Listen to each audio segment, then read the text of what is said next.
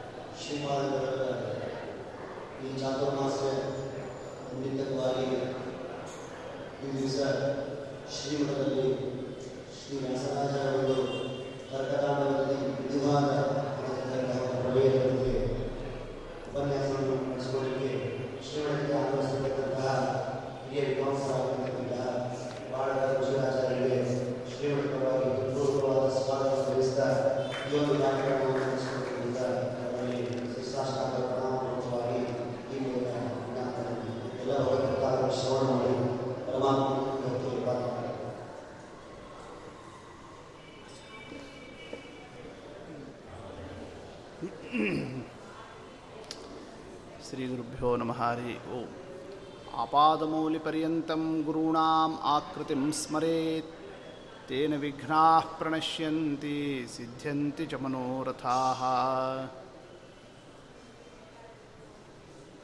अर्थिकल्पितकल्पोऽयं प्रत्यर्थिगजकेसरी व्यासतीर्थगुरुर्भूयात् अस्मदिष्टार्थसिद्धये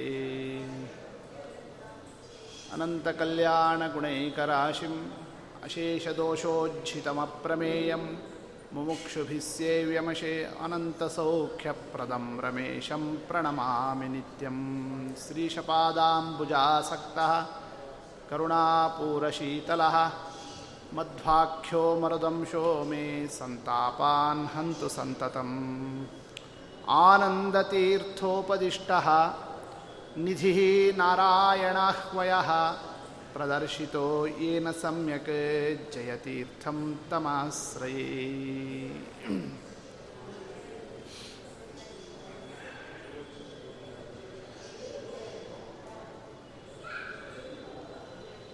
ವ್ಯಾಸತ್ರಯ ಅಂತಲೇ ಪ್ರಸಿದ್ಧವಾದ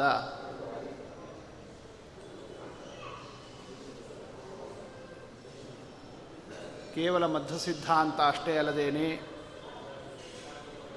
ದಾರ್ಶನಿಕ ಪ್ರಪಂಚದಲ್ಲೇನೇ ಸಕಲ ವಿದ್ವದ್ವರ್ಗ ನಿರಂತರವಾಗಿ ಎಷ್ಟು ಅಧ್ಯಯನ ಮಾಡಿದ್ರೂ ಮತ್ತಷ್ಟು ಮತ್ತಷ್ಟು ವಿಶಿಷ್ಟ ತತ್ವಜ್ಞಾನದ ಖನಿ ಅಂತ ಕರೆಸಿಕೊಂಡಿರತಕ್ಕಂತಹ ಗ್ರಂಥ ಶ್ರೀಮದ್ ವ್ಯಾಸರಾಜರು ನಿರ್ಮಾಣ ಮಾಡಿಕೊಟ್ಟಿರತಕ್ಕಂತಹ ಅತ್ಯದ್ಭುತವಾದಂತಹ ಗ್ರಂಥಗಳು ನ್ಯಾಯಾಮೃತ ಚಂದ್ರಿಕಾ, ತರ್ಕತಾಂಡವ ವ್ಯಾಸತ್ರಯದ ಮಹತ್ವ ಇದು. ವ್ಯಾಸರಾಜರ ಒಂದು ಕಾರ್ಯಕ್ಷೇತ್ರ ಅವರ ಹೆಸರೇ ತಿಳಿಸುವಂತೆ ಅದು ವ್ಯಾಸ. ವ್ಯಾಸ ಅಂದರೆ ವಿಸ್ತಾರ ಅಂತರ್ಥ ಸಮಾಸ ಅಂದರೆ ಸಂಕ್ಷೇಪ ಅಂತರ್ಥ ಯಾವ ಕಾರ್ಯಕ್ಷೇತ್ರವನ್ನೇ ಶ್ರೀಮದಾಚಾರ್ಯರು, ಟೀಕಾಕೃತ್ಪಾದರು, ಸರ್ವಮೂಲ ಗ್ರಂಥಗಳು ಮತ್ತು ಟೀಕಾ ಗ್ರಂಥಗಳಿಂದ ಜಗತ್ತಿಗೆ ತತ್ವಜ್ಞಾನದ ಮಾರ್ಗವನ್ನು ತೋರಿಸಿದ್ದಾರೆ. ಅದನ್ನು ಮತ್ತಷ್ಟು ವ್ಯಾಸ, ವಿಸ್ತಾರವನ್ನು ಮಾಡಿರತಕ್ಕಂತಹ ಅದ್ಭುತವಾದಂತಹ ಕೆಲಸನೇ ವ್ಯಾಸತ್ರಯದಿಂದ ವ್ಯಾಸರಾಜರು ಮಾಡಿದ್ದು. ಇಲ್ಲೊಂದು ವಿಚಾರ ಬರ್ತದೆ. ಮಧ್ವರಾಯರು, ಟೀಕಾರಾಯರು ಹೇಳದೇ ಇರೋ ಅಂಶ ಏನು ಹೇಳಲಿಕ್ಕಾಗ್ತದೆ? ಅವರೆಲ್ಲ ಹೇಳೇ ಇದ್ದಾರೆ, ಹೌದಷ್ಟೇ. ಶ್ರೀಮದಾಚಾರ್ಯರು ಸರ್ವಮೂಲ ಗ್ರಂಥದಲ್ಲಿ ಹೇಳದೇ ಇರೋ ಅಂಶ ಯಾವುದಾದ್ರೂ ಇದೆಯೋ? ಅದಕ್ಕೆ ಟೀಕಾರಾಯರು ಟೀಕಾ ಗ್ರಂಥಗಳಲ್ಲಿ ಬೇರೆ ಸಣ್ಣ ಪುಟ್ಟ ಗ್ರಂಥಗಳು ಬೇಡ. ಆದರೆ ಶ್ರೀಮನ್ಯಾಯ ಸುಧಾ ಅತ್ಯದ್ಭುತ ಗ್ರಂಥ, ಆಕರ ಅಂತಲೇ ಪ್ರಸಿದ್ಧ. ಅಲ್ಲಿ ಹೇಳದೇ ಇರತಕ್ಕ ವಿಷಯನೇ ಇಲ್ಲ. ಅಂದ ಮೇಲೆ ವ್ಯಾಸರಾಜರು ವ್ಯಾಸತ್ರಯದಿಂದ ಏನು ಅಪೂರ್ವವಾದಂತಹ ಕೆಲಸವನ್ನು ಮಾಡಿದರು? ಶ್ರೀಮದಾಚಾರ್ಯರು, ಟೀಕಾಚಾರ್ಯರು ಹೇಳಿರೋ ವಿಷಯತನೇ ಅದನ್ನೇ ಮತ್ತೆ ಪ್ರತಿಪಾದನೆ ಮಾಡಿದ್ದು. ಇಲ್ಲ, ಅದನ್ನು ಬಿಟ್ಟು ಹೊಸದಾದ ವಿಷಯ ಹೇಳ್ತಾರೆ ಅಂತಂತಂದರೆ, ಅವರಿಗೆ ಅವರೇ ಹೇಳದೇ ಇರೋದನ್ನು ಇವರು ಹೇಳಲಿಕ್ಕೆ ಸಾಧ್ಯ ಆದರೂ ಹೇಗೆ ಸಾಧ್ಯ? ಅದನ್ನು ಒಪ್ಪೋದು ಅವ್ರು ಹೇಳಿದ್ದನ್ನೇ ಹೇಳ್ತಾರೆ ಅಂತ ಆದರೆ, ಹಾಗಾದ್ರೆ ಈ ಗ್ರಂಥಕ್ಕೇನು ಮಹತ್ವ ಇದೆ? ಅಧೀತಾಯಾಂ ಸುಧಾಯಾಂತು ವ್ಯಾಸತ್ರಯಮನರ್ಥಕಂ. ಅನಧೀತಾಯಾಂ ಸುಧಾಯಾಂತು ವ್ಯಾಸತ್ರಯಮನರ್ಥಕಂ. ಹಿಂಗೊಂದು ವಾಕ್ಯ ಇದೆ. ಏನಿದ್ರ ಅರ್ಥ? ನ್ಯಾಯಸುಧಾ ಚಂದಾಗಿ ಓದಿದ್ದ ವ್ಯಾಸತ್ರಯ ಬೇಕಾಗೇ ಇಲ್ಲ. ಯಾಕೆ? ಎಲ್ಲ ವಿಷಯ ಅಲ್ಲಿದ್ದೇ ಇದೆ. ನ್ಯಾಯಸುಧಾ ಚೆನ್ನಾಗಿ ಓದಿಲ್ಲ, ಅವನ ವ್ಯಾಸತ್ರೆ ಅರ್ಥ ಆಗೋದೇ ಇಲ್ಲ. ಅವನಿಗೂ ವ್ಯಾಸತ್ರೆ ಬೇಕಾಗಿಲ್ಲ. ಅಂದಮೇಲೆ ವ್ಯಾಸತ್ರೆ ಯಾರಿಗೆ ಬೇಕು? ವ್ಯಾಸರಾಜರ ಗ್ರಂಥ ಯಾವ ರೀತಿಯಲ್ಲಿ ಅಪೂರ್ವವಾದ ಅಂಶವನ್ನು ನಮಗೆ ತಿಳಿಸಿಕೊಡ್ತದೆ? ಈ ಕ್ರಮದಿಂದ ಸಹಜವಾಗಿ ಟೀಕಾಕೃತ್ಪಾದರ ಸುಧಾದಿ ಗ್ರಂಥಗಳ ಮಹತ್ವವನ್ನು ದೃಷ್ಟಿಯಲ್ಲಿ ಇಟ್ಟುಕೊಂಡು ವಿಚಾರ ಬಂದರೆ ಅದಕ್ಕೆ ವಿದ್ವದ್ವರ್ಗ ವ್ಯಾಸರಾಜರ ಮಹತ್ವವನ್ನೇ ಗುರುತಿಸಿರ್ತಕ್ಕಂತಹ ಕ್ರಮ ಒಂದಂಶದಲ್ಲಿ ನಿಜ ಅದು. ಕಾರಣ, ಯಾರು ಶ್ರೀಮದಾಚಾರ್ಯರು, ಟೀಕಾಚಾರ್ಯರು ಹೇಳದೇ ಇರತಕ್ಕ ವಿಷಯವನ್ನು ಹೇಳೋದಕ್ಕೆ ಸಾಧ್ಯನೇ ಇಲ್ಲ. ಎಲ್ಲ ವಿಷಯವನ್ನು ನಿರೂಪಿಸಿದವರು ಅವರೇನೇ. ಸರ್ವಸ್ವನು ಸರ್ವಜ್ಞಾಚಾರ್ಯರ ಗ್ರಂಥದಲ್ಲೇನೇ ಅಡಕವಾಗಿದೆ. ಆದರೆ ಶ್ರೀಮದಾಚಾರ್ಯರ ಗ್ರಂಥದಲ್ಲಿ ಎಲ್ಲ ವಿಷಯಗಳು ಇದ್ದರೂ ಕೂಡ ಅದು ಎಲ್ಲರಿಗೂ ಅರ್ಥ ಆಗೋದು ಆಗ್ತದ? ಅವರ ಒಂದು ಹಿತವಾದ, ಮಿತವಾದ ಆ ಶಬ್ದಗಳ ಒಂದು ಗಾಂಭೀರ್ಯ, ಆಂತರ್ಯ, ಚಾತುರ್ಯ, ಅದನ್ನು ಅರ್ಥ ಮಾಡಿಕೊಳ್ಳತಕ್ಕಂತಹ ಒಂದು ಬುದ್ಧಿಮತ್ತ ಅದು ಬಹಳ ದೊಡ್ಡದು. ದೇವತೆಗಳಿಗೆ ಮಾತ್ರ ಗಮ್ಯ. ಅಂಥ ಒಂದು ಮಧ್ವರಾಯರ ವಾಕ್ಯದ ಅಭಿಪ್ರಾಯ ಮುಂದಿನ ಸಾಧಕ ವರ್ಗಕ್ಕೆ ಸ್ಪಷ್ಟ ಆಗಲಿ ಅಂತ ಯಾವ ರೀತಿಯಲ್ಲಿ ಟೀಕಾ ಗ್ರಂಥಗಳು ಅತ್ಯಂತ ಅವಶ್ಯಕನೋ, ಟೀಕಾಕೃತ್ಪಾದರೂ ಟೀಕೆಯನ್ನು ಬರೆದಿರಲಿಲ್ಲ ಅಂತಂದರೆ ಮಧ್ವರಾಯರ ಗ್ರಂಥದ ಅಭಿಪ್ರಾಯ ನಮಗೆ ವಿಸ್ತಾರ ಹೇಗೆ ಆಗ್ತಿರಲಿಲ್ಲೋ ಹಾಗೆ ವ್ಯಾಸರಾಜರ ವ್ಯಾಸತ್ರಯ ಬಂದಿರಲಿಲ್ಲ ಅಂತಾದರೆ ಟೀಕಾಕೃತ್ಪಾದರ ಸುಧಾದಿ ಗ್ರಂಥಗಳ ಅಲ್ಲಿ ಅಡಕವಾದಂತಹ ಏನೊಂದು ವಿಷಯಗಳಿದ್ದಾವೆ, ಅವು ನಮಗೆ ಹೃದ್ಗತ ಆಗ್ತಿರಲಿಲ್ಲ. ಅಲ್ಲಿ ಹೇಳಿದ್ದನ್ನೇ ನಮ್ಮ ಹೃದಯಕ್ಕೆ ಅದು ಅರ್ಥ ಆಗತಕ್ಕ ಕ್ರಮದಲ್ಲಿ ಯಾವ ಒಂದು ವಿಂಗಡಣೆ, ಯಾವ ಒಂದು ಕ್ರಮ, ಮತ್ತಷ್ಟೇ ಅಲ್ಲದೇನೆ ಎಷ್ಟೋ ಸಂದರ್ಭಗಳಲ್ಲಿ ಇಲ್ಲೊಂದು ಮಾತು, ಅಲ್ಲೊಂದು ಮಾತು ಪರಸ್ಪರ ವಿರುದ್ಧ ಅಂತ ಕಾಣುವಂತೆ ನಮಗೆ ಅಭಿಪ್ರಾಯ ಬಂದಾಗ ಪೂರ್ವೋತ್ತರಗಳಲ್ಲಿ, ಗ್ರಂಥ ಮತ್ತೊಂದು ಗ್ರಂಥಗಳಲ್ಲಿ ಯಾವುದೇ ವಿರೋಧ ಇಲ್ಲ ಎಂಬತಕ್ಕ ಕ್ರಮದಲ್ಲಿ ಸಮನ್ವಯದ ಆ ಒಂದು ವಿಚಾರ ಏನಿರ್ತದೆ ಅವೆಲ್ಲ ನಮಗೆ ಬುದ್ಧಿಯಲ್ಲಿ ಬರಲಿಲ್ಲ ಅಂತ ಆದರೆ, ಏನೋ ಟೀಕಾರಾಯರು ಅಲ್ಲೊಂದು ಬರೆದ್ರು, ಇಲ್ಲೊಂದು ಬರೆದ್ರು ಅಂತ ಹಿಂಗೆ ಅನಿಸ್ಬಿಡ್ತದೆ. ಮಧ್ವರಾಯರು ಕರ್ಮನಿರ್ಣಯದಲ್ಲೊಂದು ಹೇಳಿದರು ಸು ಅನುವ್ಯಾಖ್ಯಾನದಲ್ಲೊಂದು ಹೇಳಿದರು ಅಂತ ಹಿಂಗೆ ಅನಿಸ್ಬಿಡ್ತದೆ. ಅದಕ್ಕೆಲ್ಲ ಏಕಾಭಿಪ್ರಾಯ ಇದೆ ಎಂಬತಕ್ಕಂತಹ ಒಂದು ವಿವರಣೆ, ಅಲ್ಲಿ ಕಾಣಬೇಕಾದಂತಹ ಒಂದು ಸೂಕ್ಷ್ಮತೆ, ಅದು ವ್ಯಾಸರಾಜರು ವ್ಯಾಸತ್ರಯಗಳಲ್ಲಿ ಸಮನ್ವಯವನ್ನು ಮಾಡಿ ನಿರೂಪಿಸಿಕೊಟ್ಟಿರತಕ್ಕಂತಹ ಅತ್ಯಮೂಲ್ಯ ಕೆಲಸವನ್ನು ಮಾಡಿದ್ದಾರೆ. ಮತ್ತಷ್ಟೇ ಅಲ್ಲ, ವ್ಯಾಸತ್ರಯದ ಪ್ರಧಾನ ಲಕ್ಷ್ಯ ಏನು? ಯಾಕೆ ವ್ಯಾಸರಾಜರು ಈ ಗ್ರಂಥಗಳನ್ನು ನಿರ್ಮಾಣ ಮಾಡಿದರು? ಕಾರಣ ಶ್ರೀಮದಾಚಾರ್ಯರ ಗ್ರಂಥ ನಿರ್ಮಾಣ ಆದ ಮೇಲೆ ಟೀಕಾರಾಯರು ಗ್ರಂಥವನ್ನು ರಚಿಸಿದ ನಂತರ ಕಾಲದಲ್ಲಿ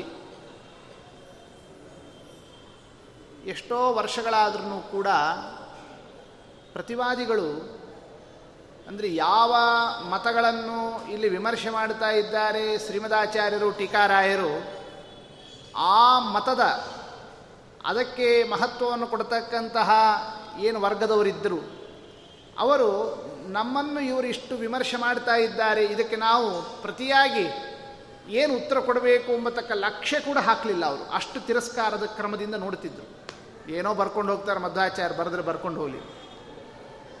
ಏನೋ ಬರೀತಾರೆ, ಟೀಕಾರಾಯರು ಅದಕ್ಕೇನು ಮಹತ್ವ ಕೊಡಬೇಕು ಅಂತ.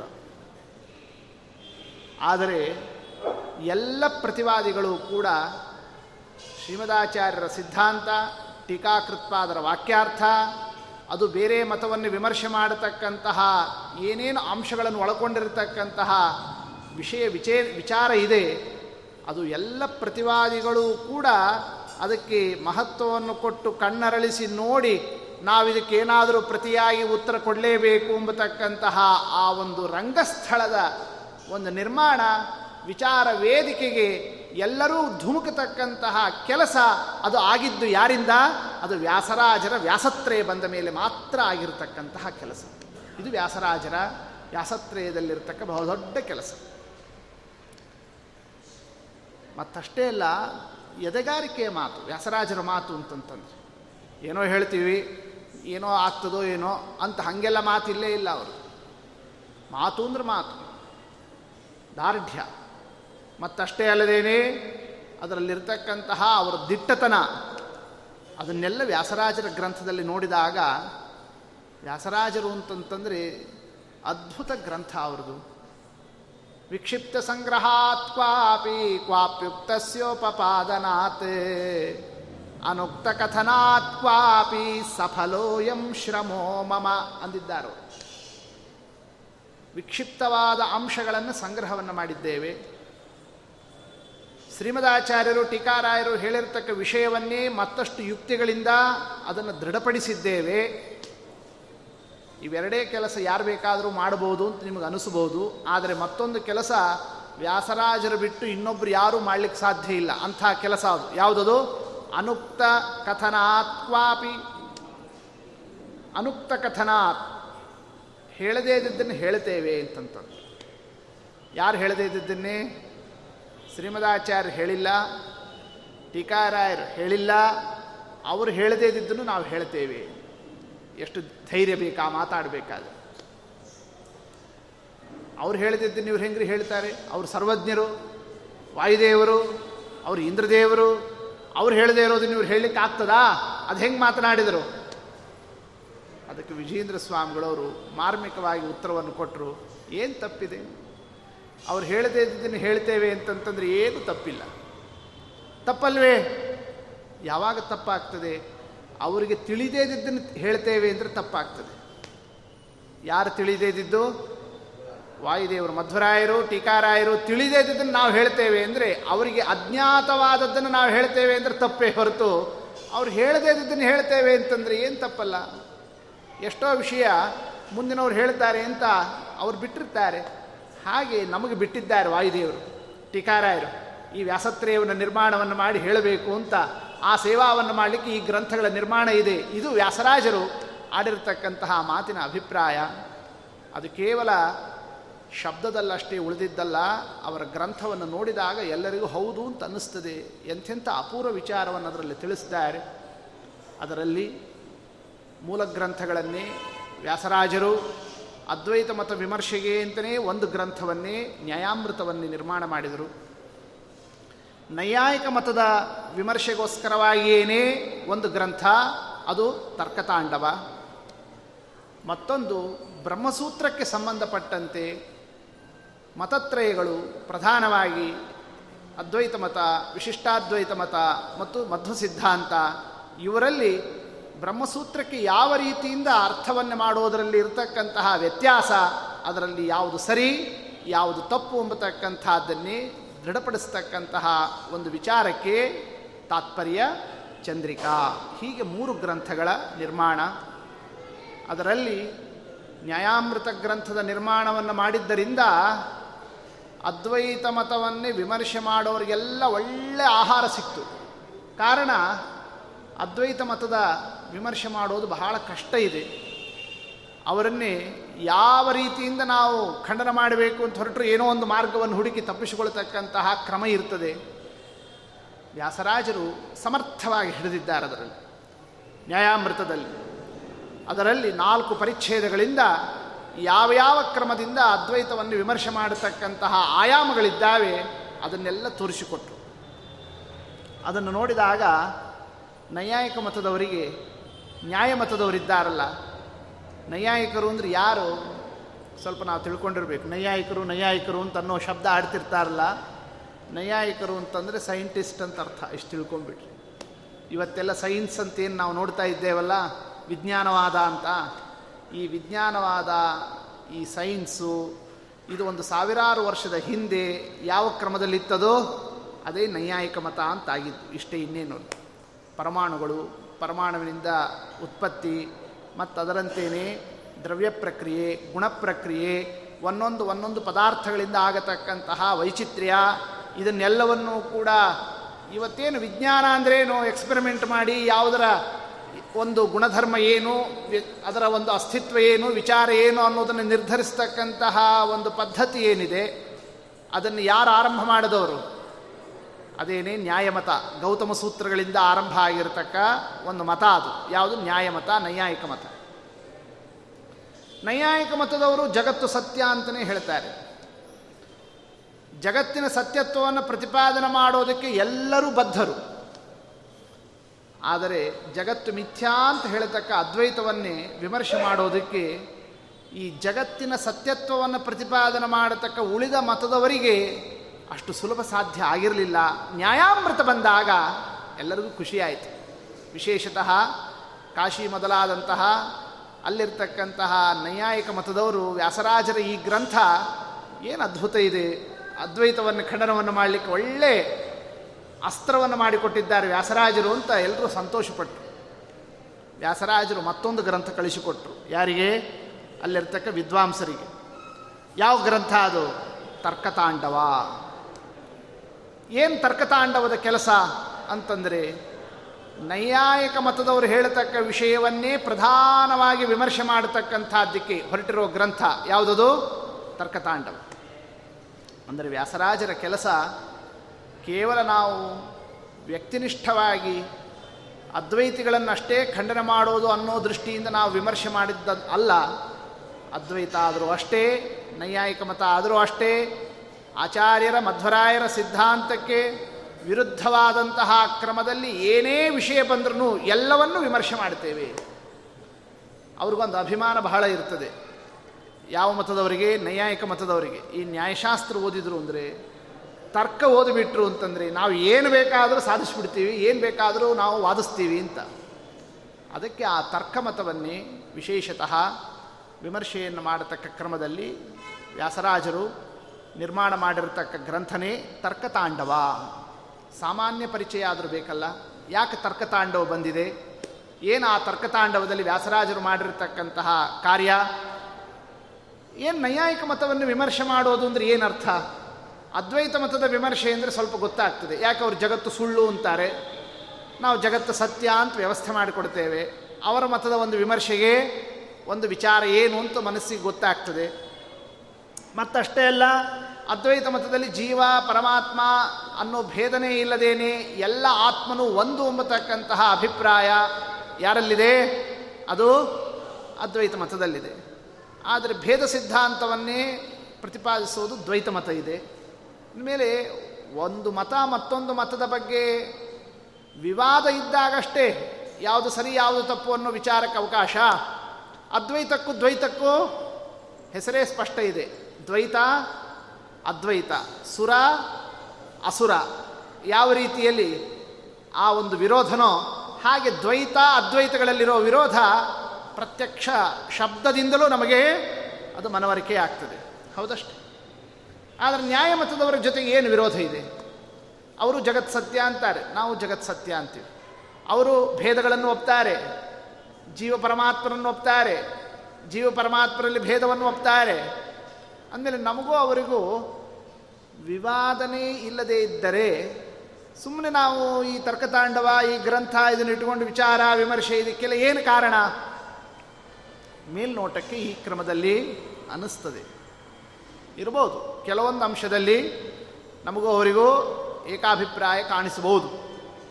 ಆದರೆ ಅನೇಕ ವಿಷಯಗಳಲ್ಲಿ ನ್ಯಾಯಮತಕ್ಕೂ ಮಧ್ಯ ಸಿದ್ಧಾಂತಕ್ಕೂ ವಿಚಾರ ಭೇದ ಅದರಲ್ಲಿ ಪ್ರಾಥಮಿಕವಾಗಿ ಪ್ರಮಾಣಗಳ ಪ್ರಾಮಾಣ್ಯ. ಈ ಪ್ರಾಮಾಣ್ಯ ಇದೆಯಲ್ಲ, ಯಾವುದೇ ಒಬ್ಬ ವ್ಯಕ್ತಿಯ ಮಾತನ್ನೇ ಅಥವಾ ಏನೇ ಒಂದು ವಿಷಯ ನಮಗೆ ತಿಳಿದಾಗ ನಾವು ಅದನ್ನು ನಂಬುತ್ತೇವೆ. ನಂಬಿ ಅದರಂತೆ ಕೆಲಸ ಮಾಡಲಿಕ್ಕೆ ಹೋಗ್ತೇವೆ. ಹೌದಷ್ಟೇ? ಈ ನಂಬಿಕೆಗೆ ಏನಂತ ಕರೀತಾರೆ? ಪ್ರಾಮಾಣ್ಯ. ಈ ನಂಬಿಕೆ ಇಲ್ಲ ಅಂತಾದರೆ ದೂರದಲ್ಲಿ ಒಂದೇನಾದರೂ ಹಣ್ಣು ಕಂಡರೆ ಆ ಹಣ್ಣನ್ನೇ ನಾವು ತಗೋಬೇಕು ಅಂತ ನಮ್ಮ ಪ್ರವೃತ್ತಿ ಆಗಬೇಕಾದರೆ ನಾವು ನೋಡಿದ್ದು ಹಣ್ಣು ಅನ್ನೋ ನಂಬಿಕೆ ನಮಗಿರಬೇಕಷ್ಟೆ. ಅದು ಸರಿ ಅನ್ನೋ ಜ್ಞಾನದಿಂದ ತಾನೇ ತಗೋಬೇಕು ಅಂತ ಹೋಗ್ತೇವೆ. ಹಾಗೆ ಹೇಳಿದ್ದಾಗಲಿ, ಕೇಳಿದ್ದಾಗಲಿ, ನೋಡಿದ್ದಾಗಲಿ, ಯಾವುದೇ ಜ್ಞಾನ ಆಗಲಿ ನಮಗೆ ಹುಟ್ಟಿದಾಗ ಅದನ್ನು ನಾವು ನಂಬಿ ಆ ನಂಬಿಕೆಯಂತೆ ಮುಂದಿನ ಕೆಲಸ ಮಾಡ್ತೇವಲ್ಲ ಆ ನಂಬಿಕೆಯನ್ನು ಏನಂತ ಕರೀತಾರೆ? ಪ್ರಾಮಾಣ್ಯ. ಈ ಪ್ರಾಮಾಣ್ಯ, ಈ ನಂಬಿಕೆ ಇದೆಯಲ್ಲ, ಇದು ಸ್ವಾಭಾವಿಕವಾಗಿ ಪ್ರತಿಯೊಬ್ಬರಿಗೂ ಸಹಜವಾಗಿ ಬರತಕ್ಕಂತಹ ಅಂಶ ಅನ್ನೋದು ಮಧ್ವ ಸಿದ್ಧಾಂತ. ಆದರೆ ನೈಯಾಯಿಕ ಮತದವರು ಏನಂತಾರೆ, ಅದು ಸಹಜವಾಗಿ ಅಲ್ಲ, ನಾವು ಒಂದನ್ನು ನಂಬಬೇಕಾದರೆ ಅದಕ್ಕೆ ಮತ್ತೊಂದು ಕಾರಣವನ್ನು ಹುಡುಕಿಯೇ ನಂಬಬೇಕು ಅನ್ನೋದು ಯಾರ ಸಿದ್ಧಾಂತ? ಇದು ನೈಯಾಯಿಕ ಸಿದ್ಧಾಂತ. ವೇದಗಳು ಪ್ರಮಾಣ, ಹೌದಷ್ಟೇ? ವೇದಗಳನ್ನೇ ಹೇಳಿರತಕ್ಕ ವಿಷಯವನ್ನು ನಂಬಿ ಅದರಂತೆ ನಾವು ನಡಿಬೇಕು. ಅವು ಪ್ರಮಾಣ ಅಂತ ಅನ್ನೋದನ್ನು ನಾವು ಮನಸ್ಸಿನಲ್ಲಿ ಯಾವ ರೀತಿಯಿಂದ ತಗೊಳ್ಳೋದು? ಅಂತಂದರೆ ಅಲ್ಲಿ ಹೇಳಿದಂತೆಯೇ ನಾವು ಪರೀಕ್ಷೆ ಮಾಡಿ ಕಂಡಿದೆ ಅಂತ ಆದ ಮೇಲೆ ಆಗೇನು ಮಾಡಬೇಕು ನಾವು ಅದನ್ನು ನಂಬಬೇಕು. ಇಲ್ಲ ಅಂದರೆ ನಂಬಬಾರದು ಅನ್ನೋದು ಯಾರ ವಾದ? ನೈಯಾಯಿಕರ ವಾದ. ಆದರೆ ಹಾಗೆ ನೀವು ಪರೀಕ್ಷೆ ಮಾಡ್ತಾ ಕೂತ್ರೆ, ಈಗೊಂದು ಪರೀಕ್ಷೆ ಮಾಡ್ತೀರಿ. ಉದಾಹರಣೆಗೆ ನೀರು ಕಾಣಿಸ್ತು. ಆ ನೀರನ್ನು ನೋಡಿದಾಗ, ನಾವು ನೀರು, ನೀರಡಿಕೆ ಆದವನು ಏನು ಮಾಡ್ತಾನೆ? ನೀರು ಬೇಗ, ನೀರು ಕಂಡು ಕೂಡಲೇ ತೊಗೋಬೇಕು ಓಡ್ ಹೋಗ್ತಾನೆ ನೀರು ಕುಡಿಯೋಕ್ಕೆ ಅಂತ. ಆದರೆ ಅವಾಗ ಪರೀಕ್ಷೆ ಮಾಡ್ತಾ ಕೊಡ್ತಾನ, ಅದು ನೀರು ಹೌದೋ ಅಲ್ವೋ? ಅದು ಬಿಸಿಲು ಗುದುರೆನಾ? ಈ ಮಧ್ಯಾಹ್ನದ ಹೊತ್ತು ನಾವು ಡ್ರೈವ್ ಮಾಡ್ಕೊಂಡು ಹೋಗಬೇಕಾದ್ರೆ ದೂರದಲ್ಲಿ ರಸ್ತೆ ಮೇಲೆ ನೀರು ಕಂಡಂತೆ ಕಾಣಿಸ್ತಿರ್ತದೆ. ಅಂಥ ನೀರಾ? ಇದು ನಿಜವಾದ ನೀರಾ? ಅಂತ ಹಿಂಗೆ ಸಂಶಯ ಮಾಡಿಕೊಂಡು ಅದನ್ನು ಪರೀಕ್ಷೆ ಮಾಡಬೇಕು ಅಂತ ಅಂದ್ಕೊಂಡು ಹಂಗೆ ಪರೀಕ್ಷೆ ಮಾಡ್ತಾ ಕೂತ್ರೆ ಆಯಿತು. ಹತ್ತಿರ ಹೋಗಿ ಪರೀಕ್ಷೆ ಮಾಡಲಿಕ್ಕೆ ಅಂತಲೇ ಹೋದ. ಹೋಗಿ ಮುಟ್ಟದ ಮುಟ್ಟಿದಾಗ ತಣ್ಣಗೆ ಅನುಭವ ಆಯಿತು. ಆ ಮುಟ್ಟಿದ್ದರಿಂದ ಈಗ ಇದು ನೀರು ಅಂತ ಆಮೇಲೆ ತಿಳ್ಕೊಂಡ. ಆಮೇಲೂ ಕೂಡ ಮುಟ್ಟಿದ್ದು ನಿಜನೋ ಹೌದೋ ಅಲ್ವೋ? ಅದು ಸರಿಯಾಗಿ ಮುಟ್ಟಿದನೋ ಇಲ್ವೋ? ಹಾಗೆ ನಾವು ಪರೀಕ್ಷೆಗೆ ಅಂತ ನಾವು ಇಳಿದರೆ ಆ ಪರೀಕ್ಷೆಯಲ್ಲೂ ನಂಬಿಕೆ ಹೇಗೆ? ನಾವು ಮಾಡಿರೋ ಪರೀಕ್ಷೆ ಸರಿಯಾಗಿದೆಯೋ ಇಲ್ವೋ ಅಂತ ಮತ್ತೆ ಅಲ್ಲೂ ಇದೇ ಪ್ರಶ್ನೆ ಬರ್ತದೆ. ಎಲ್ಲೋ ಒಂದು ಕಡೆಗೆ ನೀವೇನು ಮಾಡಬೇಕಾಗ್ತದೆ? ಮತ್ತೆ ಇನ್ನೊಂದರಿಂದ ಅಲ್ಲ, ಅದು ನಿಜವಾಗಿದೆ ಅಂತ ಅಲ್ಲಿಗೇನೆ ನಂಬಿಕೆ ಹಾಗಾದ್ರೆ ಮೊದಲೇ ಆ ಕೆಲಸ ಮಾಡ್ಬೋದಲ್ಲ? ಆದ್ದರಿಂದ ನಂಬಿಕೆ ಅಂದರೆ ಪ್ರಾಮಾಣ್ಯ, ಯಾವುದು ಪ್ರಮಾಣ, ಯಾವುದು ಅಪ್ರಮಾಣ ಅಂಬತಕ್ಕ ವಿವೇಕದಲ್ಲಿ ಪ್ರಾಮಾಣ್ಯ ಬುದ್ಧಿ, ಅದು ಸಹಜವಾಗಿಯೇ ಪ್ರತಿಯೊಬ್ಬರಿಗೂ ಇರ್ತದೆ. ದೋಷ ಕಂಡಾಗ ಮಾತ್ರ ಆಗ ಅಪನಂಬಿಕೆ. ಲೋಕದಲ್ಲೂ ಕೂಡ ಮಕ್ಕಳು, ಸಣ್ಣ ಸಣ್ಣ ಮಕ್ಕಳು ನಂಬಿ ಕೆಲಸ ಮಾಡ್ತಾರೆ. ನಂಬಿಕೆಯಂತಲೇ ಮೊದಲನೇ ಪ್ರವೃತ್ತಿ. ಏನಾದರೂ ಅವರಲ್ಲಿ ನಮ್ಮ ನಂಬಿಕೆಗೆ ವಿರುದ್ಧವಾಗಿ ಕೆಲಸ ಕಂಡಾಗ, ಆಗ ಎರಡನೇ ಸಲ, ಏನಪ್ಪ ಇವರು ಹೇಳಿದ್ದನ್ನೇ ನಾವು ಕೇಳಬೇಕೋ ಬೇಡವೋ, ಯಾಕೆ ಒಂದು ಸಲ ವ್ಯತ್ಯಾಸ ಆಗಿದೆ? ಅಂದರೆ ದೋಷ ಕಂಡಾಗ ಮಾತ್ರ ಅಪನಂಬಿಕೆನೇ ಹೊರತು. ಅಪನಂಬಿಕೆ ಸಹಜವಾಗಿ ಬರತಕ್ಕಂಥ ಅಂಶ ಅಲ್ಲ. ಸಹಜವಾಗಿ ಬರೋ ಅಂಶ ಯಾವುದು? ನಂಬಿಕೆ. ಅಂದರೆ ನ್ಯಾಯಮತಕ್ಕೂ ಮತ್ತು ಮಧ್ವ ಸಿದ್ಧಾಂತಕ್ಕೂ ಮಧ್ಯದಲ್ಲಿ ಈ ಕ್ರಮದಿಂದ ಪ್ರಾಮಾಣ್ಯ ವಿಷಯದಲ್ಲಿ ವಿವಾದ ಇದೆ. ಭಗವಂತನ ಬಗ್ಗೆ ಅವರು ದೇವರು ಅಂತ ಒಪ್ತಾರೆ. ಆದರೆ ಅವರು ಒಪ್ಪೋ ದೇವರಿಗೂ ನಾವು ಒಪ್ಪೋ ದೇವರಿಗೂ ಬಹಳ ವ್ಯತ್ಯಾಸ ಇದೆ. ಏನು ವ್ಯತ್ಯಾಸ? ದೇವರಿದ್ದಾನೆ ಅಂತ ಗೊತ್ತಾಗಿದ್ದು ಹೇಗೆ? ಈ ವಿಷಯದಲ್ಲಿ ಅದ್ವೈತ ಮತ ಇವರು ನೈಯಾಯಿಕ ಮತದವರು ದೇವರು ಇದ್ದಾನೆ ಎಂಬತಕ್ಕಂತಹ ವಿಷಯ ವೇದಗಳಿಂದ ತಾನೇ ಗೊತ್ತಾಗ್ತದೆ? ಕಣ್ಣಿದ ಕಾಣಿಸ್ತದ? ಯಾರಾದರೂ ಪ್ರತ್ಯಕ್ಷದಿಂದ ಪರಮಾತ್ಮನನ್ನು ನೋಡ್ಲಿಕ್ಕೆ ಸಾಧ್ಯ ಆಗ್ತದಾ? ಆಮೇಲೆ ಭಗವಂತನಿದ್ದಾನೆ ಎಂಬತಕ್ಕಂತಹ ವಿಷಯ ಅದು ಯಾವ ಪ್ರಮಾಣದಿಂದ? ವೇದಗಳಿಂದ ತಿಳ್ಕೋಬೇಕಾದಂಥದ್ದು. ಆದರೆ ನ್ಯಾಯಮತ ಇದೆಯಲ್ಲ, ಅವ್ರಿಗೂ ನಮಗೂ ಇಲ್ಲಿ ವಿವಾದ ಇದೆ. ಕಾರಣ, ವೇದಗಳು ಅದು ದೇವರು ನಿರ್ಮಾಣ ಮಾಡಿದ್ದು ಅಂತ ಅವ್ರ ವಾದ. ಅಂದರೆ ವೇದಗಳು ಯಾರ ರಚನೆ? ಭಗವಂತನ ರಚನೆ. ಅಂದಮೇಲೆ ವೇದಗಳು ಪರಮಾತ್ಮನಿಂದ ರಚಿತವಾದ ಗ್ರಂಥಗಳು ಅಂತ ನ್ಯಾಯಮತ. ಅಂದಮೇಲೆ ಭಗವಂತ ರಚಿಸಿರ್ತಕ್ಕಂತಹ ವೇದವಾಕ್ಯಗಳು ಭಗವಂತ ಅನ್ನೋದನ್ನು ಮೊದಲು ನಾವು ಸಿದ್ಧಪಡಿಸಿಕೊಂಡ ಮೇಲೆ ಆ ಪರಮಾತ್ಮ ರಚಿಸಿದ್ದು ಅಂತ ವೇದಗಳನ್ನು ನಾವು ಏನು ಮಾಡಬೇಕಾಗ್ತದೆ? ನಂಬಬೇಕಾಗ್ತದೆ. ಅಂದಮೇಲೆ ವೇದಗಳನ್ನೇ ಪ್ರಮಾಣ ಅಂತ ಒಪ್ಪಿ ದೇವರನ್ನೇ ನಾವು ಒಪ್ಪಬೇಕು? ದೇವರನ್ನು ಒಪ್ಪಿ ದೇವರು ನಿರ್ಮಾಣ ಮಾಡಿದ್ದರಿಂದ ವೇದಗಳನ್ನು ಪ್ರಮಾಣ ಅಂತ ಒಪ್ಪಬೇಕು. ಇದು ನ್ಯಾಯ, ನೈಯಾಯಿಕ ಮತಕ್ಕಿರತಕ್ಕಂತಹ ಒಂದು ದೊಡ್ಡ ಸಮಸ್ಯೆ. ಅದಕ್ಕೆ ಅವರೇನು ಮಾಡಿದರು? ವೇದಗಳಿಂದ ಪರಮಾತ್ಮನನ್ನು ಸಿದ್ಧಪಡಿಸೋದೇ ಬೇಡ. ಮತ್ತು ಪರಮಾತ್ಮ ಇದ್ದಾನೆ ಅಂತ ಹೇಗೆ ಸಿದ್ಧಪಡಿಸ್ತೇವೆ? ಯುಕ್ತಿಯಿಂದ ಸಿದ್ಧಪಡಿಸ್ತೇವೆ ಅಂತ ಯಾರವಾದ? ನ್ಯಾಯಮತ. ಅಂದರೆ ನಮಗೂ ನೈಯಾಯಿಕ ಮತಕ್ಕೂ ಇದೊಂದು ಮತ್ತೊಂದು ವಿವಾದ. ಏನಂತ? ಪರಮಾತ್ಮ ಯುಕ್ತಿಯಿಂದ ಸಿದ್ಧನಾಗುತ್ತಾನೆ ಅಂತ ನ್ಯಾಯಮತ ಆದರೆ ಮಧ್ವ ಸಿದ್ಧಾಂತದ ಪ್ರಕಾರ ವ್ಯಾಸರಾಜರು ಯುಕ್ತಿಯಿಂದ ಪರಮಾತ್ಮನನ್ನೇ ಸಮರ್ಥಿಸಲಿಕ್ಕೆ ಸಾಧ್ಯ ಇಲ್ಲ. ನೈಷಾ ತರ್ಕೇಣ ಮತಿರಾಪನೇಯ. ಭಗವಂತನ ವಿಷಯದಲ್ಲಿ ನಮ್ಮ ತರ್ಕ ಅದು ಅದು ವಿಫಲ. ತರ್ಕದಿಂದ ದೇವರಿದ್ದಾನೆ ಅಂತಲೂ ಸಮರ್ಥಿಸೋದಕ್ಕಾಗೋದಿಲ್ಲ. ದೇವರ ಇಲ್ಲ ಅಂತಲೂ ಸಮರ್ಥಿಸೋದಕ್ಕಾಗೋದಿಲ್ಲ. ಯಾಕೆ ತರ್ಕ ಹೇಗೆ ಬೇಕಾದರೂ ಮಾಡಲಿಕ್ಕೆ ಸಾಧ್ಯ ಇದೆ. ನೀವು ದೇವರಿದ್ದಾನೆ ಅಂತ ಯುಕ್ತಿ ಹಾಕಿದರೆ ನಾವು ದೇವರಿಲ್ಲ ಅಂತ ಯುಕ್ತಿ ಹಾಕ್ತೀವಿ ನೋಡ್ರಿ. ಅಂತ ವ್ಯಾಸರಾಜರು ಏನು ಮಾಡಿದ್ದಾರೆ? ಭಗವಂತನನ್ನು ಯುಕ್ತಿಯಿಂದ ಸಿದ್ಧಪಡಿಸಲಿಕ್ಕೆ ಸಾಧ್ಯ ಇಲ್ಲ. ಪರಮಾತ್ಮ ನಮಗೆ ತಿಳಿಯೋದು ಯಾವುದರಿಂದ? ಕೇವಲ ವೇದಗಳಿಂದ ಮಾತ್ರ. ಇದನ್ನು ವ್ಯವಸ್ಥೆ ಮಾಡಿದರು ನ್ಯಾ, ತರ್ಕತಾಂಡವದಲ್ಲಿ. ಮತ್ತಷ್ಟೇ ಅಲ್ಲ, ವೇದಗಳು ದೇವರು ರಚಿಸಿದ್ದರಿಂದ ಪ್ರಮಾಣ ಅಂತ ಅವರಂತಾರೆ. ಅಲ್ಲ, ವೇದಗಳು ಯಾರೂ ರಚಿಸಿದ್ದೇ ಅಲ್ಲ. ಅವು ಅಪೌರುಷೇಯ. ಇದು ಮೂರನೇ ವಿಚಾರ, ನಮಗೂ ಅವ್ರಿಗೂ ವಿವಾದ. ಹೀಗೆ ನ್ಯಾಯಮತಕ್ಕೂ ಮತ್ತು ಮಧ್ವಮತಕ್ಕೂ ಅನೇಕ ಅಂಶಗಳಲ್ಲಿ ಬರತಕ್ಕ ವಿವಾದಗಳನ್ನೆಲ್ಲ ಅದನ್ನು ನಿಷ್ಕರ್ಷ ಮಾಡಿ ಎಲ್ಲೆಲ್ಲಿ ಯಾವ ಯಾವ ಕ್ರಮದಿಂದ ಪರಮತವನ್ನೇ ನೈಯಾಯಿಕ ಮತವನ್ನೇ ನಾವು ಖಂಡನ ಮಾಡತಕ್ಕಂತಹ ಕ್ರಮ ಇದೆ, ಅದನ್ನು ವ್ಯವಸ್ಥಿತವಾಗಿ ತಿಳಿಸಿರ್ತಕ್ಕಂತಹ ಗ್ರಂಥ, ಅದು ತರ್ಕತಾಂಡವ. ಅದರಲ್ಲಿ ಎಲ್ಲ ಗ್ರಂಥದ ಇಡೀ ಗ್ರಂಥವನ್ನೇ ಅಧ್ಯಯನ ತರ್ಕತಾಂಡವ ಅಧ್ಯಯನ ಮಾಡಬೇಕಾದರೇ ವ್ಯಾಸತ್ರಯದಲ್ಲೇನೇ ಬಹು ಕಠಿಣ ಗ್ರಂಥ ಅದು, ಯಾವುದು ತರ್ಕತಾಂಡವ. ಗೊತ್ತಾಯ್ತಲ್ಲ ಅಂಥ ತರ್ಕತಾಂಡವವನ್ನೇ ಸಾಮಾನ್ಯ ಜನರಿಗೆ ಪ್ರವಚನ ರೂಪದಲ್ಲಿ ಹೇಳೋದು ಅದು ಮತ್ತಷ್ಟು ಕಠಿಣನೇ. ಗೊತ್ತಾಯ್ತಲ್ಲ ಆದರೂ ವ್ಯಾಸರಾಜರ ಗ್ರಂಥದ ಒಂದೆರಡು ವಿಷಯವನ್ನೇ ಹೇಳಿದ್ದೇ ಒಂದು ಪುಣ್ಯ. ಕೇಳಿದ್ದೇ ನಮಗೊಂದು ಅವರ ಅನುಗ್ರಹ. ಆ ಒಂದು ಭಾವನೆಯಿಂದ ನಾವು ಹೇಳಿದ್ದು, ಹೇಳೋದು ಕೇಳೋದೇ ಹೊರತು ವರ್ಷಗಟ್ಟಲೆ ಪಾಠ ಪ್ರವಚನ, ಪಾಠ ಹೇಳಿದ್ರೇ ಮುಗಿದೇ ಇರೋ ಗ್ರಂಥಗಳವು ಅಂಥದ್ದು ನಾವು ಹದಿನೈದು, ಇಪ್ಪತ್ತು, ಒಂದು ಅರ್ಧ ಗಂಟೆನಲ್ಲಿ ಎಷ್ಟು ವಿಷಯವನ್ನು ಹೇಳಲಿಕ್ಕೆ ಸಾಧ್ಯ ಇದೆ?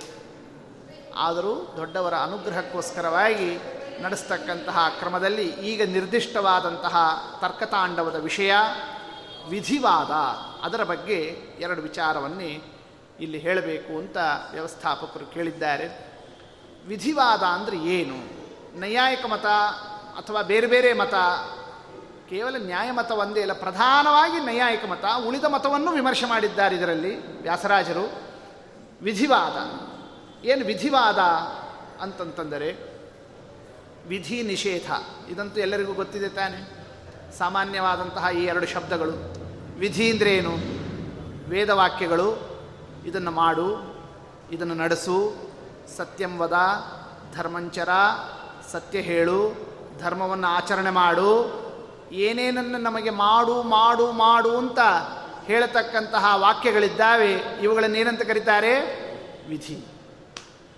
ಅಸತ್ಯ ಹೇಳಬೇಡ, ಚೌರ್ಯ ಮಾಡಬೇಡ, ಸುಳ್ಳಾಡಬೇಡ, ಅಥವಾ ಪಲಾಂಡು ಮೊದಲಾಗಿರತಕ್ಕಂಥ ವಸ್ತುಗಳನ್ನು ತಿನ್ನಬೇಡ ಅಂತ ಯಾವ್ಯಾವುದನ್ನೇ ನಿಷೇಧ ಮಾಡಿದ್ದಾರೆ, ಅದಕ್ಕೇನಂತ ಕರೀತಾರೆ? ನಿಷೇಧ. ಈ ವಿಧಿ ನಿಷೇಧ, ಇದನ್ನು ಮಾಡು, ಇದನ್ನು ಮಾಡಬೇಡ, ಈ ಎರಡು ತರಹದ ವಾಕ್ಯಗಳಿದ್ದಾವಲ್ಲ, ಇದು ಸಾಮಾನ್ಯವಾಗಿ ವಿಧಿ ಅನ್ನೋ ಶಬ್ದದ ಒಂದು ಅರ್ಥದಲ್ಲಿ ನಮಗೆ ಪರಿಚಿತವಾದಂತಹ ಅಂಶ. ವಿಧಿವಾದ, ಅದಕ್ಕೆ ಸಂಬಂಧಪಟ್ಟಿದ್ದೇ ವಿಚಾರ. ಆದರೆ, ಇದು ಕೇವಲ ವೇದದಲ್ಲಿ ಬರತಕ್ಕ, ಇದನ್ನು ಮಾಡು, ಇದನ್ನು ಮಾಡಬೇಡ ಅಂಬತಕ್ಕಂತಹ ಆ ಒಂದು ವಿಧಿ ನಿಷೇಧ ಅಲ್ಲದೇನೆ, ನಮ್ಮ ಲೋಕದಲ್ಲೂ ನಾವು ನಿತ್ಯ ವ್ಯವಹಾರದಲ್ಲಿ ಯಾವ ರೀತಿಯಿಂದ ಈ ಮಾತುಗಳನ್ನು ಆಡ್ತೇವೆ, ಆ ಮಾತಿನಲ್ಲಿರ್ತಕ್ಕ ಅರ್ಥ ಏನು ಅನ್ನೋದನ್ನೇ ನಿರ್ಣಯಿಸ್ತಕ್ಕಂತಹ ಒಂದು ಪ್ರಕರಣ, ಯಾವುದದು? ವಿಧಿವಾದ. ಈಗ ಲೋಕದಲ್ಲೂ ಕೂಡ ಊಟ ಮಾಡು ಅಂತ ನಾವು ಮಕ್ಕಳಿಗೆ ಹೇಳ್ತೇವೆ. ಪಾಠ ಓದು ಅಂತ ಹೇಳ್ತೇವೆ ಸಂಧ್ಯಾ ವಂದನೆ ಮಾಡು ಅಂತ ಹೇಳ್ತೇವೆ, ಅಥವಾ ಇದನ್ನು ಮಾಡಬೇಡ ಅಂತ ಹೇಳ್ತೇವೆ.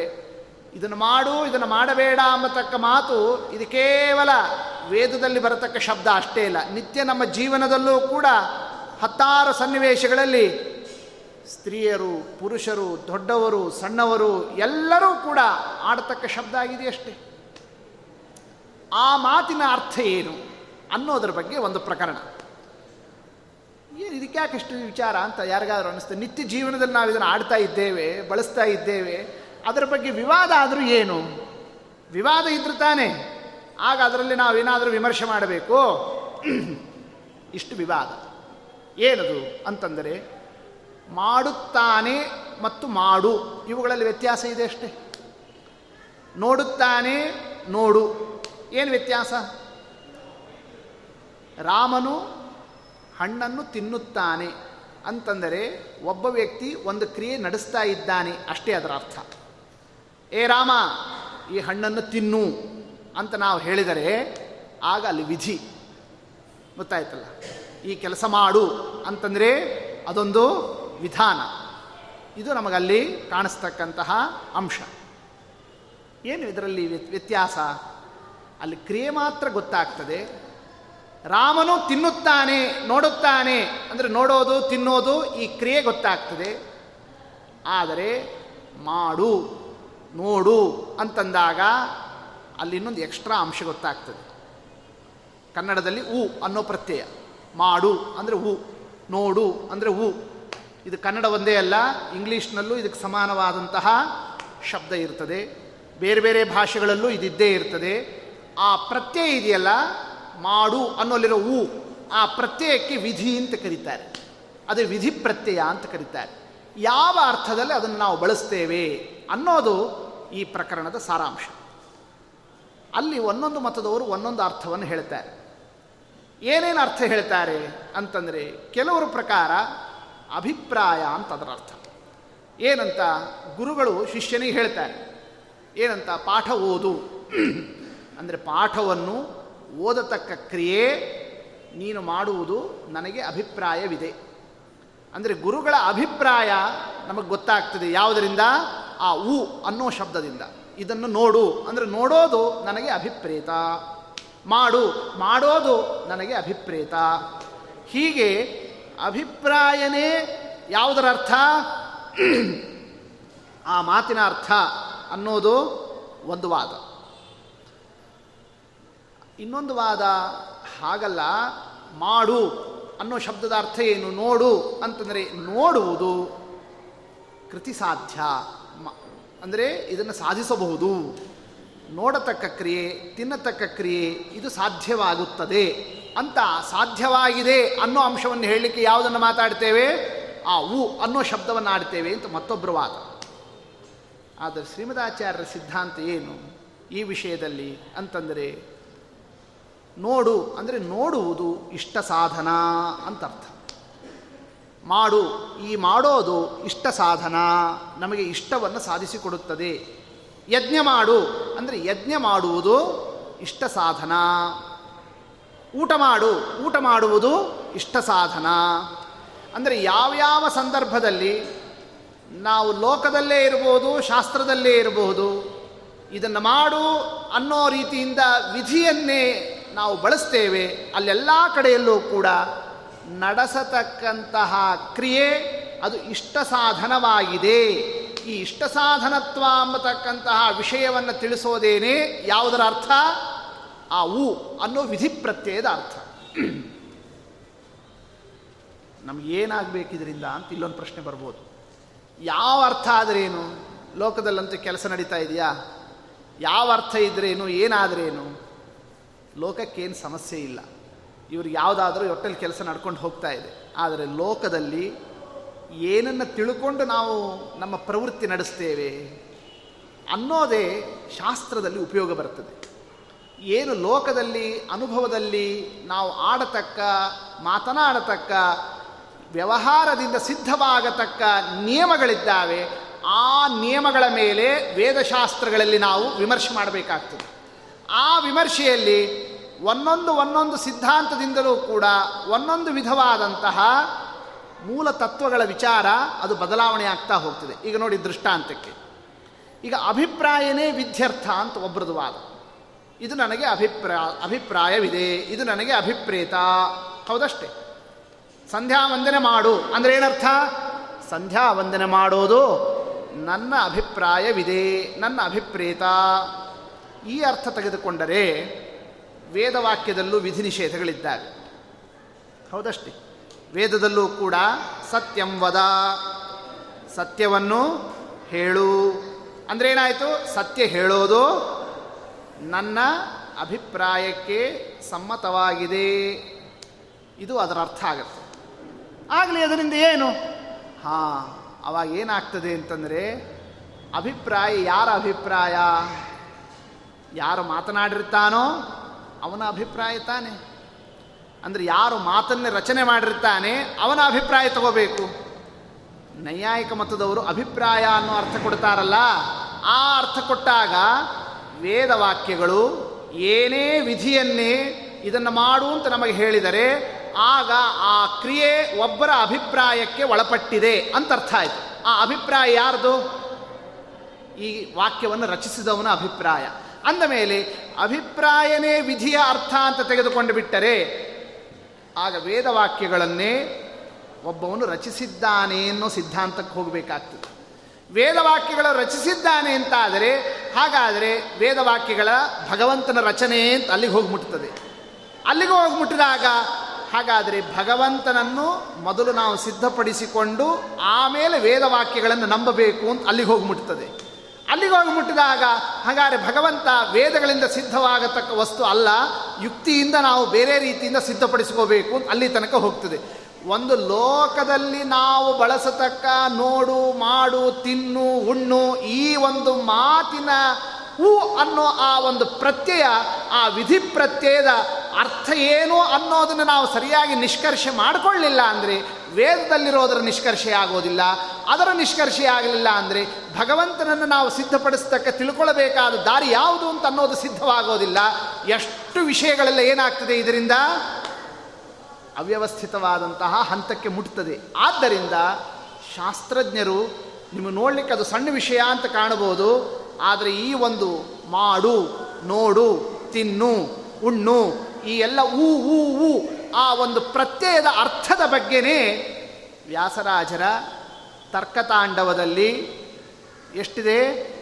ನೂರು ಪುಟಗಳ ಒಂದು ಗ್ರಂಥ ಇದು, ವಿಧಿವಾದ ಅಂತಂತಂದರೆ. ಅದೇನು ಒಂದು, ಎರಡು ಪೇಜ್ನಲ್ಲಿ ಮಾಡಿರೋ ವಿಚಾರ ಅಲ್ಲ. ಇದಕ್ಕೆ ಎಷ್ಟು ವಿಷಯ ಇದೆ, ಇದಕ್ಕೆ ಸಂಬಂಧಪಟ್ಟಂತೆ ಒಂದು ನೂರು ಪುಟಗಳಷ್ಟು ವಿಚಾರವನ್ನೇ ಈ ಒಂದು ವಿಷಯದಲ್ಲಿ ವಿಮರ್ಶೆ ಮಾಡುತ್ತಾ ಹೊರಟಿದ್ದಾರೆ. ಅದರಲ್ಲಿ ಸಾರ ಭಾಗ ಪ್ರಧಾನ ಭಾಗ. ಏನು ನಾವು ತಿಳಿಯಬೇಕಾದದ್ದು ಅಂತ ಮನಸ್ಸಿನಲ್ಲಿ ತಗೊಳ್ಳೋದಾದರೆ ಇದರಲ್ಲಿ ಯಾವುದೇ ಒಂದು ವಿಧಿ ಪ್ರತ್ಯಯ. ಇದನ್ನು ಮಾಡು, ನೋಡು ಅಂತ ಹೇಳಿದಾಗ ಏನು ಮುಂದೆ ನಡೆಯತಕ್ಕ ಕೆಲಸ ಏನು, ಅದರಿಂದ ನಾವು ಅದರ ಅರ್ಥ ಏನು ಅಂತ ತಿಳ್ಕೋಬೇಕು. ಹೌದಷ್ಟು? ಇದನ್ನು ಮಾಡು ಅಂದುಕೊಳ್ಳೆ ಮಾಡೋದಕ್ಕೆ ಹೋಗ್ತಾನೆ ವ್ಯಕ್ತಿ. ಅಂದರೆ ಪ್ರವೃತ್ತಿ ಆಗ್ತದೆ ಹೌದಷ್ಟೇ? ಅಂದಮೇಲೆ ಯಾವ ಮಾತನ್ನು ಕೇಳಿದಾಗ ಪ್ರವೃತ್ತಿ ವ್ಯಕ್ತಿಯಲ್ಲಿ ಕಾಣಿಸ್ತಾ ಇದೆಯೋ, ಇದರಿಂದ ನಾವು ತಿಳಿಯೋ ಅಂಶ ಏನು ಅಂತಂತಂದರೆ, ನಮಗೆ ಪ್ರವೃತ್ತಿಯನ್ನು ತರತಕ್ಕಂತಹ ವಿಚಾರ ಆ ಶಬ್ದದಿಂದ ಬಂದಿದೆ ಅಂತ ಗೊತ್ತಾಯಿತು. ಸಂಧ್ಯಾ ವಂದನೆ ಮಾಡು ಅಂದ ಕೂಡಲೇ ಮಗು ಸಂಧ್ಯಾ ವಂದನೆ ಮಾಡಲಿಕ್ಕೆ ಹೋಗ್ತಾನೆ. ಅಂದರೆ ಮಾಡು ಅನ್ನೋ ಶಬ್ದ ಕೇಳ್ತಿದ್ದಂತೆಯೇ ಅವನಲ್ಲಿ ಏನಾಯಿತು ಪ್ರವೃತ್ತಿ ಆಯಿತು ಪ್ರವೃತ್ತಿಗೆ ಬೇಕಾದಂತಹ ಅಂಶ ಏನಿದೆಯೋ ಆ ಅಂಶನೇ ಮಾಡು ಅನ್ನೋಲ್ಲಿರೋ ಆ ಊ ಅನ್ನೋದರಿಂದ ತಿಳಿಯೋದು. ಯಾವುದರಿಂದ ನಾವು ಪ್ರವೃತ್ತಿ ಮಾಡ್ತೇವೆ? ಏನೂ ಕೆಲಸ ಮಾಡದೇ ಇದ್ದವನು ಸುಮ್ಮನೆ ಕೂತಂತಹ ವ್ಯಕ್ತಿ, ಒಂದು ಕೆಲಸ ಮಾಡಬೇಕು ಅಂತ ಅವನು ಎದ್ದು ಹೋಗ್ತಾನೆ ಅಂತಂತಂತಾದರೆ, ಅವನಲ್ಲಿ ಆ ಪ್ರವೃತ್ತಿ ಬರ್ತದೆ ಅಂತಾದರೆ, ಆ ಪ್ರವೃತ್ತಿ ಯಾವುದರಿಂದ ಬರ್ತದೆ ಅನ್ನೋದನ್ನು ಗುರುತಿಸ್ರಿ. ಇದನ್ನು ವ್ಯಾಸರಾಜರು ಬೀಜ ಹಿಡಿದಿರ್ತಕ್ಕ ಅಂಶ. ಅಭಿಪ್ರಾಯ ನೋಡಿ ಪ್ರವೃತ್ತಿ ಮಾಡ್ತೇವಾ? ಇದು ಮಾಡಲಿಕ್ಕೆ ಸಾಧ್ಯ ಅಂತ ಅನ್ನೋದನ್ನು ನೋಡಿ ಪ್ರವೃತ್ತಿ ಮಾಡ್ತೇವಾ?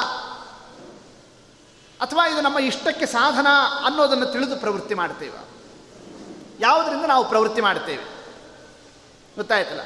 ಊಟ ಮಾಡು ಅಂತ ಹೇಳ್ತೀವಿ. ಅಂದರೆ ಊಟ ಮಾಡೋದಕ್ಕೆ ಪ್ರವೃತ್ತಿ ಬಂತು, ಆ ಮಾತನ್ನು ಕೇಳಿದವನಲ್ಲಿ. ಯಾಕೆ ಪ್ರವೃತ್ತಿ ಮಾಡ್ತಾನವನು? ಒಂದು ಪ್ರವೃತ್ತಿ ನಡೆಸಬೇಕಾದರೆ ಊಟ ಮಾಡೋದು ಈ ಹೇಳತಕ್ಕ ವ್ಯಕ್ತಿಯ ಅಭಿಪ್ರಾಯವಾಗಿದೆ ಅಂತ ಅವನ ಅಭಿಪ್ರಾಯ ಇದ್ದ ಮಾತ್ರಕ್ಕೆ ಊಟ ಮಾಡ್ತಾನ? ಇವನು ಹೊಟ್ಟೆ ತುಂಬ ಹೋಗಿರ್ತದೆ. ಅಲ್ಲಿ ಇಲ್ಲಿ ಏನೋ ತಿನ್ಕೊಂಡು ಬಂದಿರ್ತಾನೆ. ಊಟ ಮಾಡು ಅಂತ ಅವರಂದರೆ, ಆಗ ಊಟ ಮಾಡೋದು ಈ ಹೇಳತಕ್ಕ ವ್ಯಕ್ತಿಯ ಅಭಿಪ್ರಾಯವಾಗಿದೆ ಅಂತ ಗೊತ್ತಾಯಿತು. ಅಷ್ಟು ಮಾತ್ರಕ್ಕೆ ಮಾಡಲಿಕ್ಕೆ ಪ್ರವೃತ್ತಿ ಮಾಡ್ತಾನ? ಆಗೋದಿಲ್ಲ. ಹೌದಷ್ಟೇ. ಯಾವಾಗ ಪ್ರವೃತ್ತಿ ಮಾಡಲಿಕ್ಕೆ ಸಾಧ್ಯ? ಊಟ ಮಾಡೋದು ನನಗೆ ಇಷ್ಟ ಸಾಧನ, ನನ್ನ ಸುಖಕ್ಕೆ ಸಾಧನ, ಇಷ್ಟವನ್ನು ತರ್ತದೆ ಅಂತ ಗೊತ್ತಾದಾಗ ಮಾತ್ರ ಆ ಕೆಲಸ ಮಾಡಲಿಕ್ಕೆ ಪ್ರವೃತ್ತಿ ಮಾಡ್ತಾನೆ ಅಂದರೆ ಪ್ರವೃತ್ತಿ ವ್ಯಕ್ತಿಯಲ್ಲಿ ಬರಬೇಕು ಅಂತಾದರೆ ಇದು ಅವನ ಅಭಿಪ್ರಾಯವಾಗಿದೆ ಅಂತ ತಿಳಿಯೋದರಿಂದ ಪ್ರವೃತ್ತಿ ಆಗೋದಿಲ್ಲ. ಆದ್ದರಿಂದ ಅದು ಯಾವುದರ ಅರ್ಥ ಅಲ್ಲ? ಈ ಮಾಡು, ನೋಡು, ಈ ಹೂ ಅನ್ನೋ ಪ್ರತ್ಯಯದ ಅರ್ಥ ಅಲ್ಲ. ಮತ್ತೊಬ್ಬರಂದರು. ಏನಂತ? ಕೃತಿ ಸಾಧ್ಯ ಇದು ಯಾವುದರ ಅರ್ಥ? ಆ ಒಂದು ಹೂ ಅನ್ನೋ ಪ್ರತ್ಯಯದ ಅರ್ಥ. ನಮ್ಮ ಸಿದ್ಧಾಂತದ ಪ್ರಕಾರ ಇಷ್ಟ ಸಾಧನ ಅನ್ನೋದು ಯಾವುದರ ಅರ್ಥ? ಆ ಹೂ ಅನ್ನೋ ಪ್ರತ್ಯಯದ ಅರ್ಥ. ಅಂದರೆ ಊಟ ಮಾಡು ಅನ್ನೋದರ ಅರ್ಥ ಏನು? ಊಟ ಮಾಡುವುದು ನಮ್ಮ ಇಷ್ಟಕ್ಕೆ ಸಾಧನ. ಸಂಧ್ಯಾವಂದನೆ ಮಾಡು. ಅಂದರೆ ಸಂಧ್ಯಾವಂದನೆ ಮಾಡುವುದು ನಮಗೆ ಇಷ್ಟ ಸಾಧನ. ಸತ್ಯ ಹೇಳು, ಸತ್ಯ ಹೇಳುವುದು ಇಷ್ಟ ಸಾಧನ. ಆ ಇಷ್ಟ ಸಾಧನ ಅನ್ನೋ ಅಂಶನೇ ಯಾವುದರ ಅರ್ಥ? ವಿಧಿ ಪ್ರತ್ಯಯದ ಅರ್ಥ. ಅದು ಯಾವುದೇ ಭಾಷೆಯಲ್ಲಿರ್ಬೋದು, ಅರ್ಥ ಒಂದೇನೆ. ಇದು ಆಚಾರ್ಯರ ಸಿದ್ಧಾಂತ. ಆಗ ಅವರು ಪರವಾದಿಗಳು ಕೇಳ್ತಾರೆ, ಏನಂತ? ವಾದ ಬಹಳ ಸ್ವಾರಸ್ಯಕರವಾದಂತಹ ಒಂದು ಹಂತ ಇದೆ ಇದರಲ್ಲಿ. ಪರವಾದಿಗಳು ಇದರ ಮೇಲೆ ಆಕ್ಷೇಪ ಮಾಡ್ತಾರೆ. ಇವಾಗ ಚಂದ್ರಮಂಡಲ ನೋಡಲಿಕ್ಕೆ ಎಷ್ಟು ಚಂದ ಹೌದಲ್ಲ ನೋಡಲಿಕ್ಕೆ ಎಷ್ಟು ಸುಂದರ ಕಾಣಿಸ್ತದೆ. ಆದರೆ ಚಂದ್ರಮಂಡಲ ಸುಂದರ ಇದೆ ಅಂತಂದ ಮಾತ್ರಕ್ಕೆ ಅದು ನಮಗೆ ಸುಖವನ್ನು ನೀಡ್ತದೆ ಅಂತ ಇಷ್ಟ ಸಾಧನ ಅಂತಾದ ಮಾತ್ರಕ್ಕೆ ಅದನ್ನು ತರಬೇಕು ಅಂತ ನಾವು ಪ್ರವೃತ್ತಿ ಮಾಡ್ತೇವಾ? ಆಗ್ತದ? ಯಾಕೆ ಮಾಡೋದಿಲ್ಲ? ಕಾರಣ ಏನೇ ನಾವು ಕೆಲಸವನ್ನು ಮಾಡಬೇಕು ಅಂತ ಹೊರಟರೆ ಇದು ನಮಗೆ ಇಷ್ಟ ಸಾಧನ ಅಂತ ಇಷ್ಟುಕೊಂಡು ಅಷ್ಟೇ ಮಾಡಲಿಕ್ಕೆ ನಮಗೆ ಇಷ್ಟಕ್ಕೆ ಸಾಧನವಾಗಿದೆ ಅಂತ ಆ ಕೆಲಸ ಮಾಡಲಿಕ್ಕೆ ಹೋಗೋದಿಲ್ಲ. ಇದು ನಾವು ಮಾಡಲಿಕ್ಕೆ ಸಾಧ್ಯವಿದೆ ಅಂತಾದರೆ ಮಾತ್ರ ಆ ಕೆಲಸ ಮಾಡ್ತೇವೆ. ಯಾವ ಕೆಲಸ ನಮಗೆ ಮಾಡಲಿಕ್ಕೆ ಸಾಧ್ಯವಲ್ಲ, ಅಂತಹ ಕೆಲಸವನ್ನು ಮಾಡೋದಕ್ಕೆ ಯಾರೂ ಪ್ರವೃತ್ತಿಯನ್ನೇ ಲೋಕದಲ್ಲಿ ತೋರಿಸೋದಿಲ್ಲ. ಸಂಜೀವನಿ ಪರ್ವತದಲ್ಲಿ ಸಂಜೀವನಿ ಔಷಧ ಇದೆ. ಆ ಔಷಧ ತಂದು ಬಿಟ್ಟರೆ ಬದುಕಿಸಬಹುದು ಅನ್ನೋದು ನಮಗೆ ಗೊತ್ತು. ಅದು ಇಷ್ಟ ಸಾಧನ. ರೋಗಗ್ರಸ್ತನಾದ ಈ ಜೀವಿಯನ್ನೇ ಬದುಕಿಸ್ತಕ್ಕಂತಹ ನಮ್ಮ ಅಭೀಷ್ಟವನ್ನೇ ಯಾವುದರಿಂದ ಸಾಧಿಸಬಹುದು? ಸಂಜೀವಿನಿ ಪರ್ವತದಲ್ಲಿರತಕ್ಕ ಔಷಧದಿಂದ ಬದು ಮಾಡಬಹುದು. ಹಂಗೆ ಹಂಗಂತ ಹನುಮಂತ ದೇವರಂತೆ ನಾವು ತರಲಿಕ್ಕೆ ಹೋಗ್ತೀವಾ? ಆ ಕೆಲಸ ಮಾಡ್ತೇವಾ? ಯಾಕೆ ಮಾಡೋದಿಲ್ಲ? ನೀವು ಡಾಕ್ಟರ್ ತಾನೆ, ನೀವು ವೈದ್ಯರು ತಾನೆ, ಯಾಕೆ ನೀವು ಔಷಧ ತಂದು ಮಾಡಬಾರ್ದು? ಅದು ಇಷ್ಟ ಸಾಧನ ತಾನೇ ನಮಗೆ. ಅದು ನಮಗೆ ಕೃತಿ ಸಾಧ್ಯವಲ್ಲ. ನಮ್ಮ ಪ್ರಯತ್ನಕ್ಕೆ ಸಾಧ್ಯವಾದದ್ದನ್ನು ನಾವು ಪ್ರಯತ್ನ ಮಾಡ್ತೇವೆ. ನಮ್ಮ ಪ್ರವೃತ್ತಿ ನಮ್ಮ ಯತ್ನ ಸಾಧ್ಯವಾಗಬೇಕು. ನಮ್ಮ ಪ್ರಯತ್ನಕ್ಕೆ ಅಸಾಧ್ಯವಾದಂತಹ ಕೆಲಸ ಆಗಿತ್ತು ಅಂತ ಆದರೆ ಅದು ಎಷ್ಟೇ ನಮಗೆ ಇಷ್ಟಕ್ಕೆ ಸಾಧನವಾದರೂ ಕೂಡ ಅಲ್ಲಿ ನಾವು ಮಾಡೋದಕ್ಕೆ ಹೋಗೋದಿಲ್ಲ. ಅಂದ ಮೇಲೆ ಏನೇ ಕೆಲಸವನ್ನೇ ನಾವು ಮತ್ತೊಬ್ಬರಿಗೆ ಹೇಳಿದಾಗ ಇದನ್ನು ಮಾಡು, ಇದನ್ನು ನೋಡು, ಇದನ್ನು ತಿನ್ನು ಈ ಎಲ್ಲ ಮಾತುಗಳನ್ನು ಆಡಿದಾಗ, ಆ ಕ್ರಿಯೆ ನಮ್ಮ ಪ್ರಯತ್ನ ಸಾಧ್ಯ ಅನ್ನೋ ಅರ್ಥ ಅದರಿಂದ ನಮಗೆ ಬಂದರೆ ಮಾತ್ರ ನಾವು ಪ್ರಯ, ಪ್ರವೃತ್ತಿ ಮಾಡುತ್ತೇವೆ. ಆದ್ದರಿಂದ ಆ ಊ ಊ ಊ ಎಂಬತಕ್ಕಂತಹ ಏನು ಪ್ರತ್ಯಯ ಇದೆ, ಆ ವಿಧಿ ಪ್ರತ್ಯಯ ಅದು ಏನನ್ನು ಹೇಳುತ್ತದೆ ಅಂತಂದರೆ, ಅದು ಇಷ್ಟ ಸಾಧನತ್ವ ಎಂಬತಕ್ಕ ಅರ್ಥವನ್ನು ಹೇಳೋದಕ್ಕೆ ಹೊರಟಿರತಕ್ಕಂಥದ್ದು ಅಲ್ಲ, ಅದು ಪ್ರಯತ್ನ ಸಾಧ್ಯ, ಕೃತಿ ಸಾಧ್ಯ ಈ ಅಂಶವನ್ನು ಹೇಳಲಿಕ್ಕೆ ಹೊರಟಿದೆ. ಶೇಷದೇವರ ಹೆಡೆಯ ಮೇಲೆ ರತ್ನ ಇದೆ. ಆ ರತ್ನ ಒಳ್ಳೆ ಇಷ್ಟ ಸಾಧನ. ಅದು ಇಷ್ಟ ಸಾಧನ ಅಂತಂದ ಮಾತ್ರಕ್ಕೆ ಹಾವಿನ ಹೆಡೆಯ ಮೇಲಿರ್ತಕ್ಕ ಆ ರತ್ನವನ್ನೇ ತಗೊಳ್ಳಿಕ್ಕೆ ನಾವು ಪ್ರಯತ್ನ, ಪ್ರವೃತ್ತಿ ಮಾಡಲಿಕ್ಕೆ ಸಾಧ್ಯನಾ? ಯಾಕೆ ಮಾಡೋದಿಲ್ಲ? ಕೇವಲ ಇಷ್ಟ ಸಾಧನ ಅನ್ನೋದರಿಂದ ಪ್ರವೃತ್ತಿ ನಡೆಯೋದಿಲ್ಲ. ಯಾವುದು ಬೇಕು ನಮಗೆ? ಕೃತಿ ಸಾಧ್ಯ, ಪ್ರಯತ್ನ ಸಾಧ್ಯ ಅನ್ನೋ ಜ್ಞಾನ ಬೇಕು. ಅಂದ ಮೇಲೆ ಈ ವಿಧಿ ಪ್ರತ್ಯಯದ ಅರ್ಥ ಇಷ್ಟ ಸಾಧನತ್ವ ಅಲ್ಲ, ಯಾವ್ದು ತಗೋಬೇಕು? ಕೃತಿ ಸಾಧ್ಯತ್ವ, ಪ್ರಯತ್ನ ಸಾಧ್ಯತ್ವ, ಇದೇನೇ ವಿಧಿ ಪ್ರತ್ಯಯದ ಅರ್ಥ. ಇದು ಒಂದು ವಾದ. ಆಪ್ತಾಭಿಪ್ರಾಯ, ಇದು ಪ್ರ ವಿಧಿ ವಿಧಿ ಅರ್ಥ, ಇದು ಮತ್ತೊಬ್ಬರ ವಾದ. ವ್ಯಾಸರಾಜರು ಇಷ್ಟು ಸೂಕ್ಷ್ಮ ವಿಚಾರವನ್ನೇ ಶ್ರೀಮದಾಚಾರ್ಯರ ಟೀಕಾಕೃತ್ಪಾದರ ಆ ಮಾತುಗಳಿಂದ ನಮಗೆ ಅರ್ಥವನ್ನು ಮಾಡಿಸ್ತಾರೆ.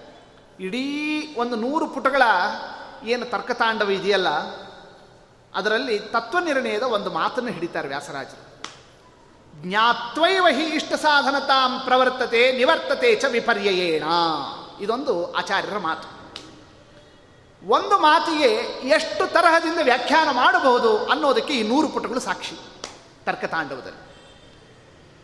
ವ್ಯಕ್ತಿ ಯಾವ ರೀತಿ ಪ್ರವೃತ್ತಿ ಮಾಡುತ್ತಾನೆ, ಯಾವ ರೀತಿ ಪ್ರವೃತ್ತಿಯನ್ನು ಬಿಡ್ತಾನೆ ಅನ್ನೋದಕ್ಕೆ ಆಚಾರ್ಯರು ಈ ಮಾತನಾಡಿದ್ದಾರೆ.